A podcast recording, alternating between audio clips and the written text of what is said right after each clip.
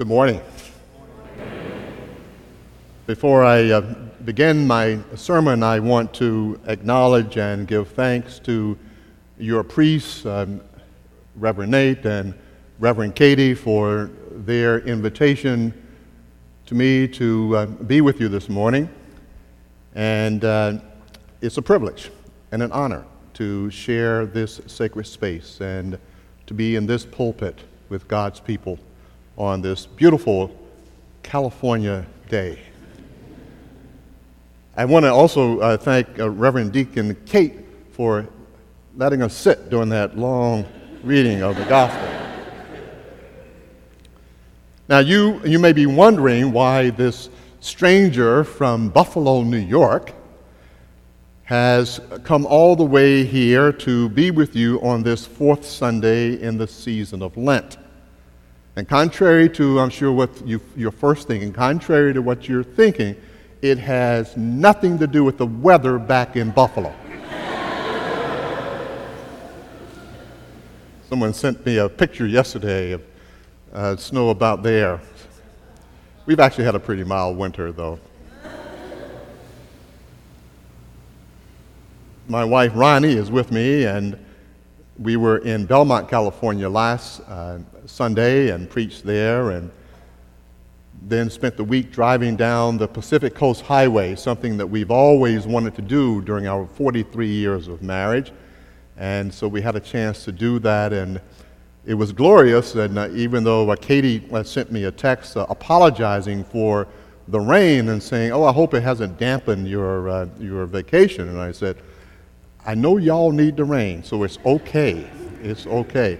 And you can thank us for bringing it from Buffalo if you want to do that. And though the real reason I'm with you this morning is because Katie, a colleague from our days of serving together on the Board of Trustees at Berkeley Divinity School at Yale, uh, the other Berkeley, saw a posting that I put on social media on Facebook. You know, it was a moment between the November election. You, you all remember the November election? There was a moment between the November election and Inauguration Day when I went on Facebook in, in, a, in a moment of uh, probably partial insanity, when I, I volunteered to go anywhere in the country at my own expense, if necessary, to deliver messages that some clergy may not feel comfortable delivering or were unwilling, reluctant, or simply unable to preach to their people. Now, I don't know in what category Katie and, and Nate are fall into, if either of those or some other, but uh, let me just say to you now that if you don't like what I have to say today, don't blame Nate. blame Katie.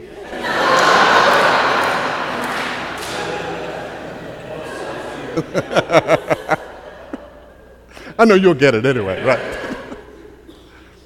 now, some of you um, might like to know the title of my sermon. I'm going to get to my sermon in a minute. Uh, my sermon is titled, How Blind, How Blind is Your Faith? How blind is your faith? And what I'm going to say may sound like political commentary instead of theological interpretation. Truth is, my sisters and brothers, I have never in my life preached a political sermon. Yes, what I preach may indeed sound very political, but I am simply interpreting to the best of my ability the gospel of Jesus Christ. Yes, Jesus, the one who lived among us, was tempted as we are who was victimized by a criminal injustice system and executed because of his politics. But I'm getting ahead of myself. So uh, I invite us now to join our hearts and minds as one in, in this brief moment of prayer. Lord, let my presence decrease so that yours may increase. Let me not be a clanging gong or a crashing cymbal, but a trumpet blaring your truth to your people. May the ears, hearts, minds, and souls under the sound of my voice be open to whatever the Spirit offers. And may each thought, each word, and each action of our lives be always acceptable to you, O God. Amen. How blind is your faith? Whenever people tell me that my sermons are too political, I, I mention that the Bible, you guys are familiar here in California with, the Bible is full of stories about political conflict, from Genesis all the way through the Revelation. These encounters usually come from a rejection of God's commands by God's people. I always ask those folks when they put that question to me I, I, Do you remember the Exodus story? My goodness. Was that not about politics? There we have a full blown revolution against Pharaoh being led by a community organizer by the name of Moses. And one of the examples I, I often like to cite to show the interconnection between politics and religion is actually uh, the story from the Old Testament text that we, we heard today, the first lesson. It actually begins in the first chapter, uh, uh, 1 Samuel uh, chapter 8. 1 Samuel chapter 8. That's the Baptist in me showing a little bit, uh, so forgive me. In that chapter, in 1 Samuel, God's chosen people demand a king.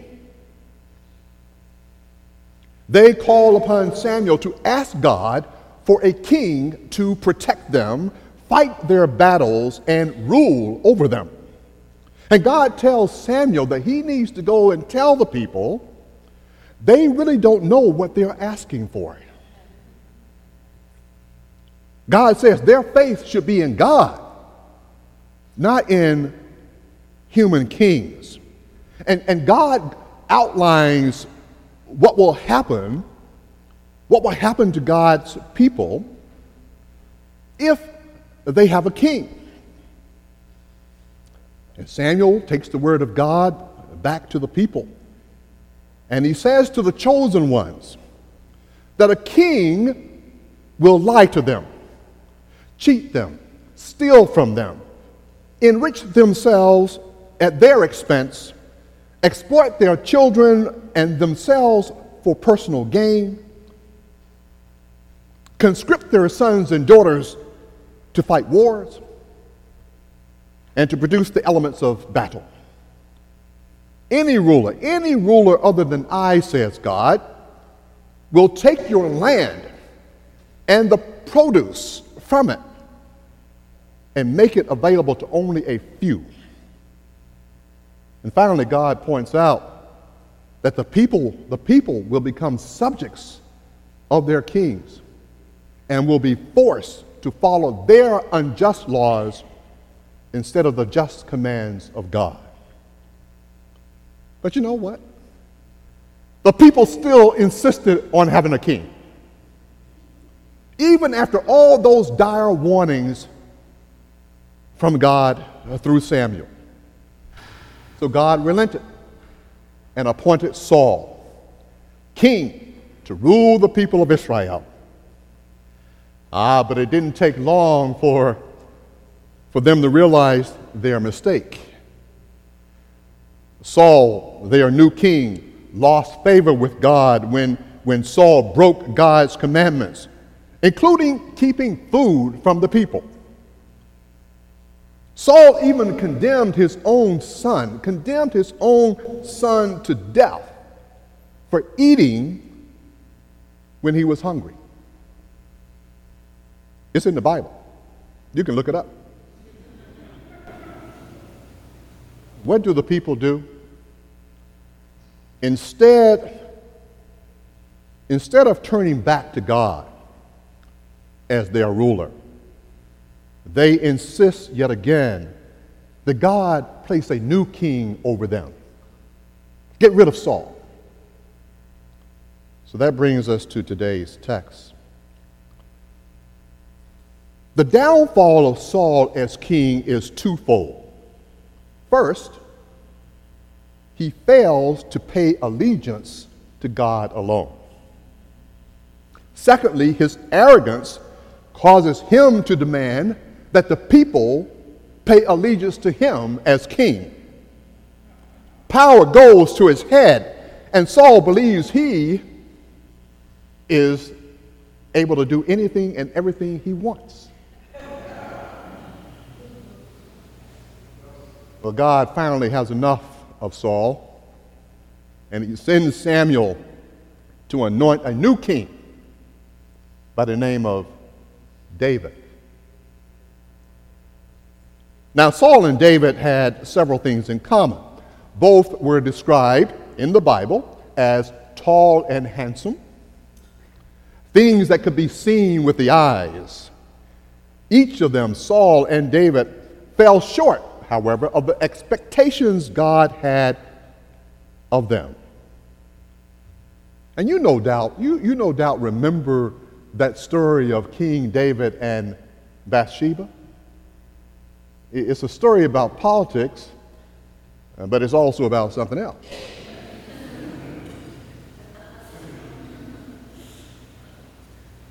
David raped Bathsheba. What? King David raped Bathsheba, you say?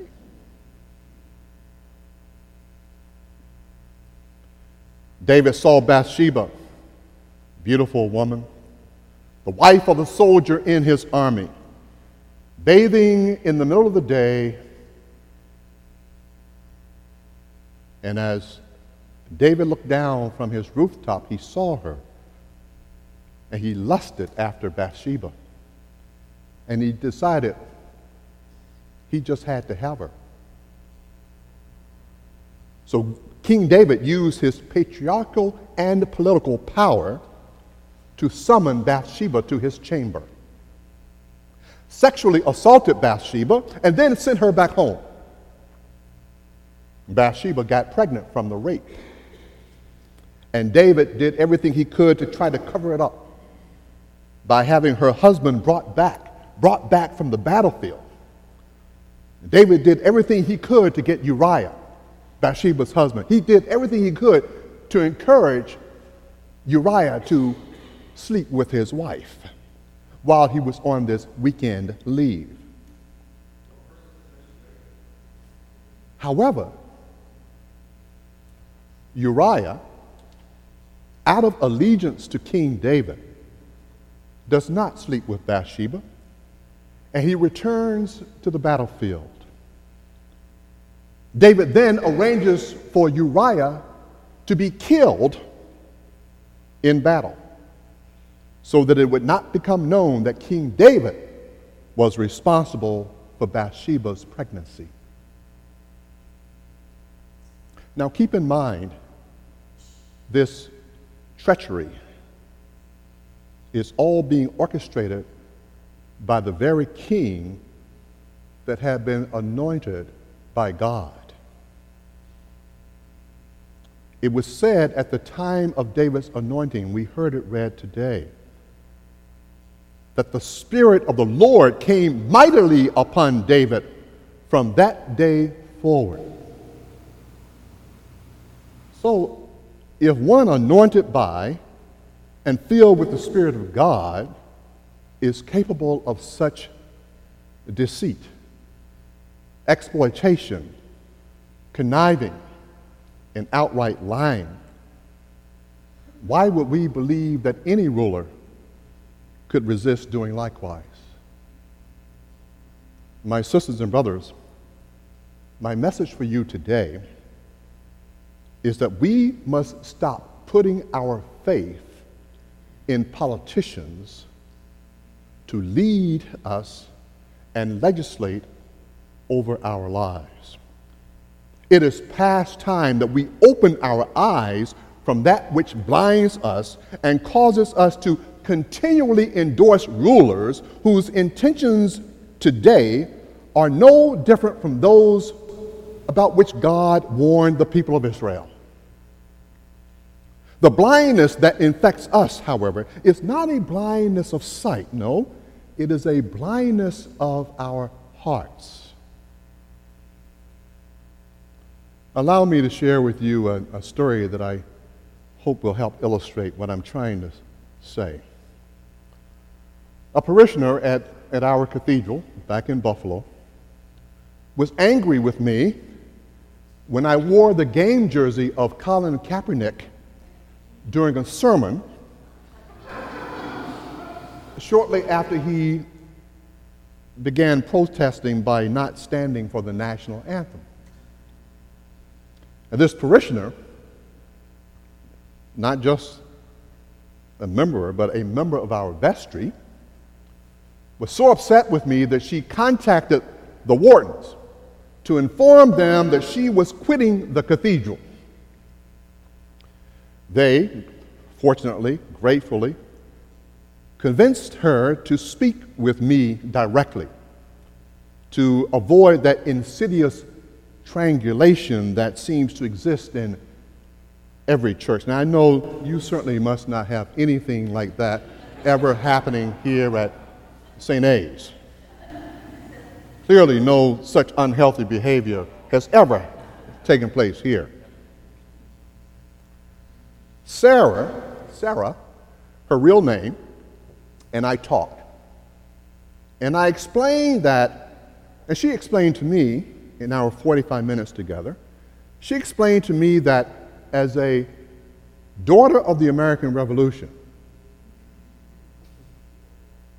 she considered my solidarity with Kaepernick disrespectful of our veterans, active duty personnel, and members of law enforcement. Now, Sarah admitted readily to not really hearing any of my sermon once she saw me wearing Kaepernick's jersey. She admitted to being blinded by her rage.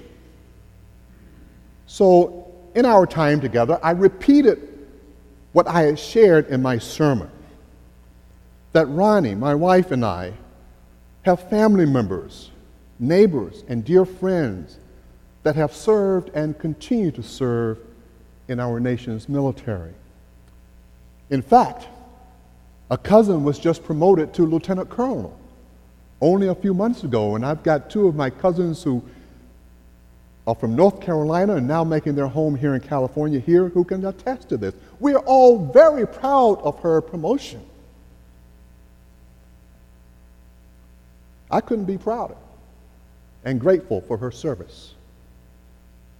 Others dear to Ronnie and me have worn blue and patrolled some of the toughest neighborhoods in our country, risking their lives every shift. And in my conversation with Sarah, I told her how the KKK, the Ku Klux Klan, had terrorized and taunted me all of my life, from childhood into and through adulthood. And as they taunted me, they did so while saluting the flag and often singing the Star Spangled Banner. And I told her how I had stopped saying the Pledge of Allegiance and singing the national anthem since high school in Durham, North Carolina. Because after the pledge and the singing of the national anthem, the band always broke out into Dixie. I told Sarah how I decided a long time ago to only pledge allegiance to God. And that the only anthem for which I will stand is one that gives glory and honor to God. The only symbol I salute these days is the cross of Jesus Christ. And I do so as a soldier in the Jesus movement.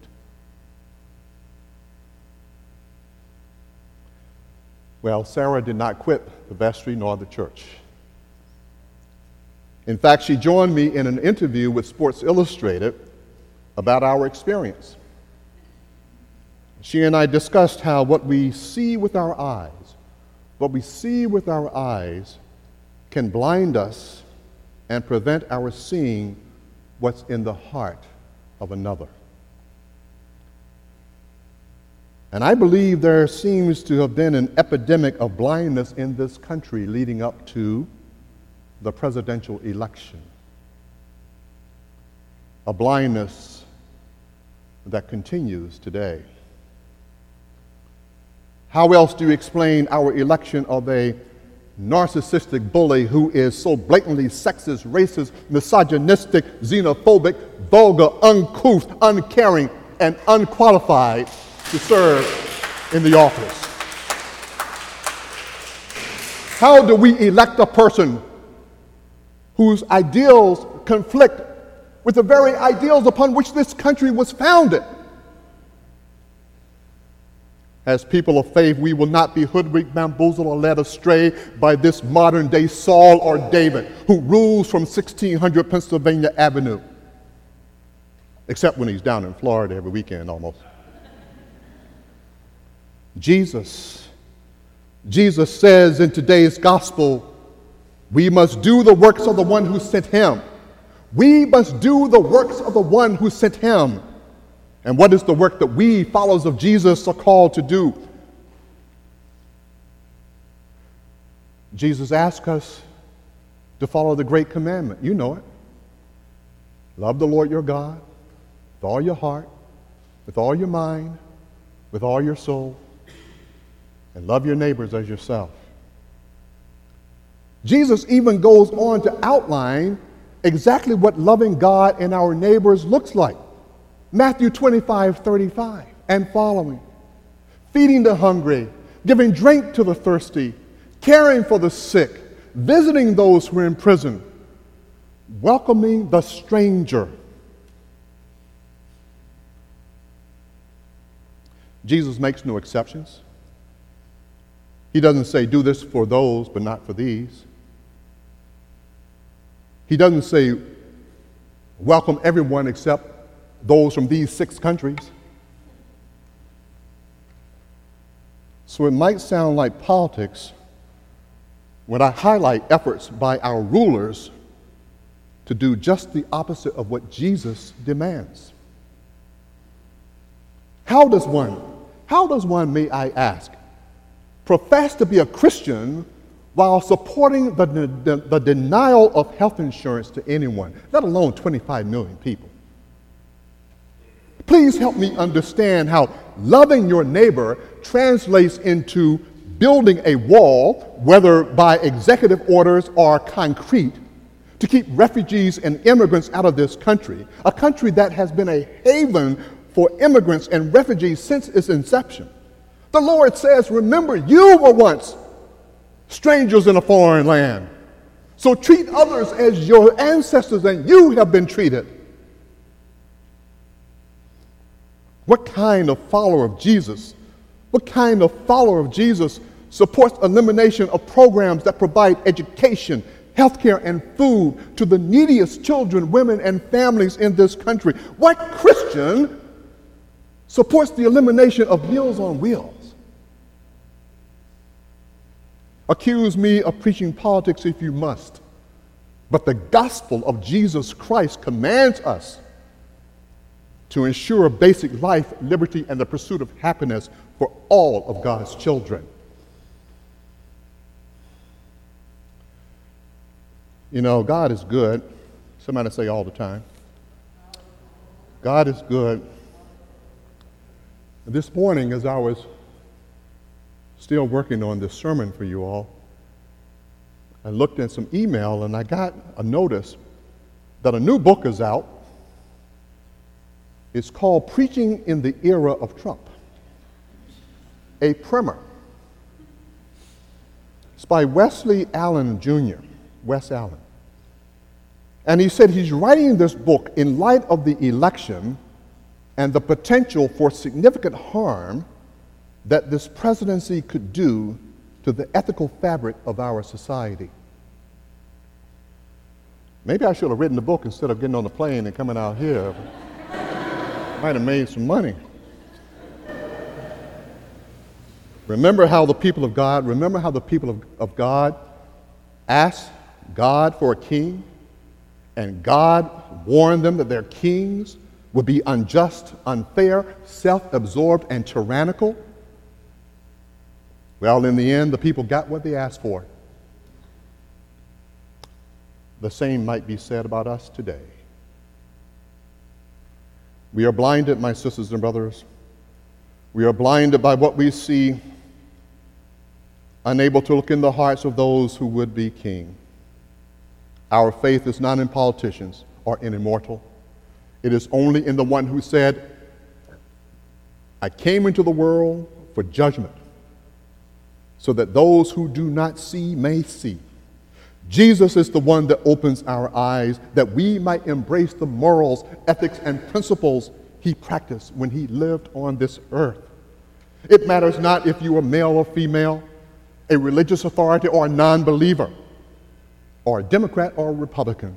It's not about a conservative platform versus a progressive agenda. It is about the gospel of Jesus the Messiah. It's about the vows of our baptismal covenant to do unto others as we would have them to do to us, to respect the dignity of every human being.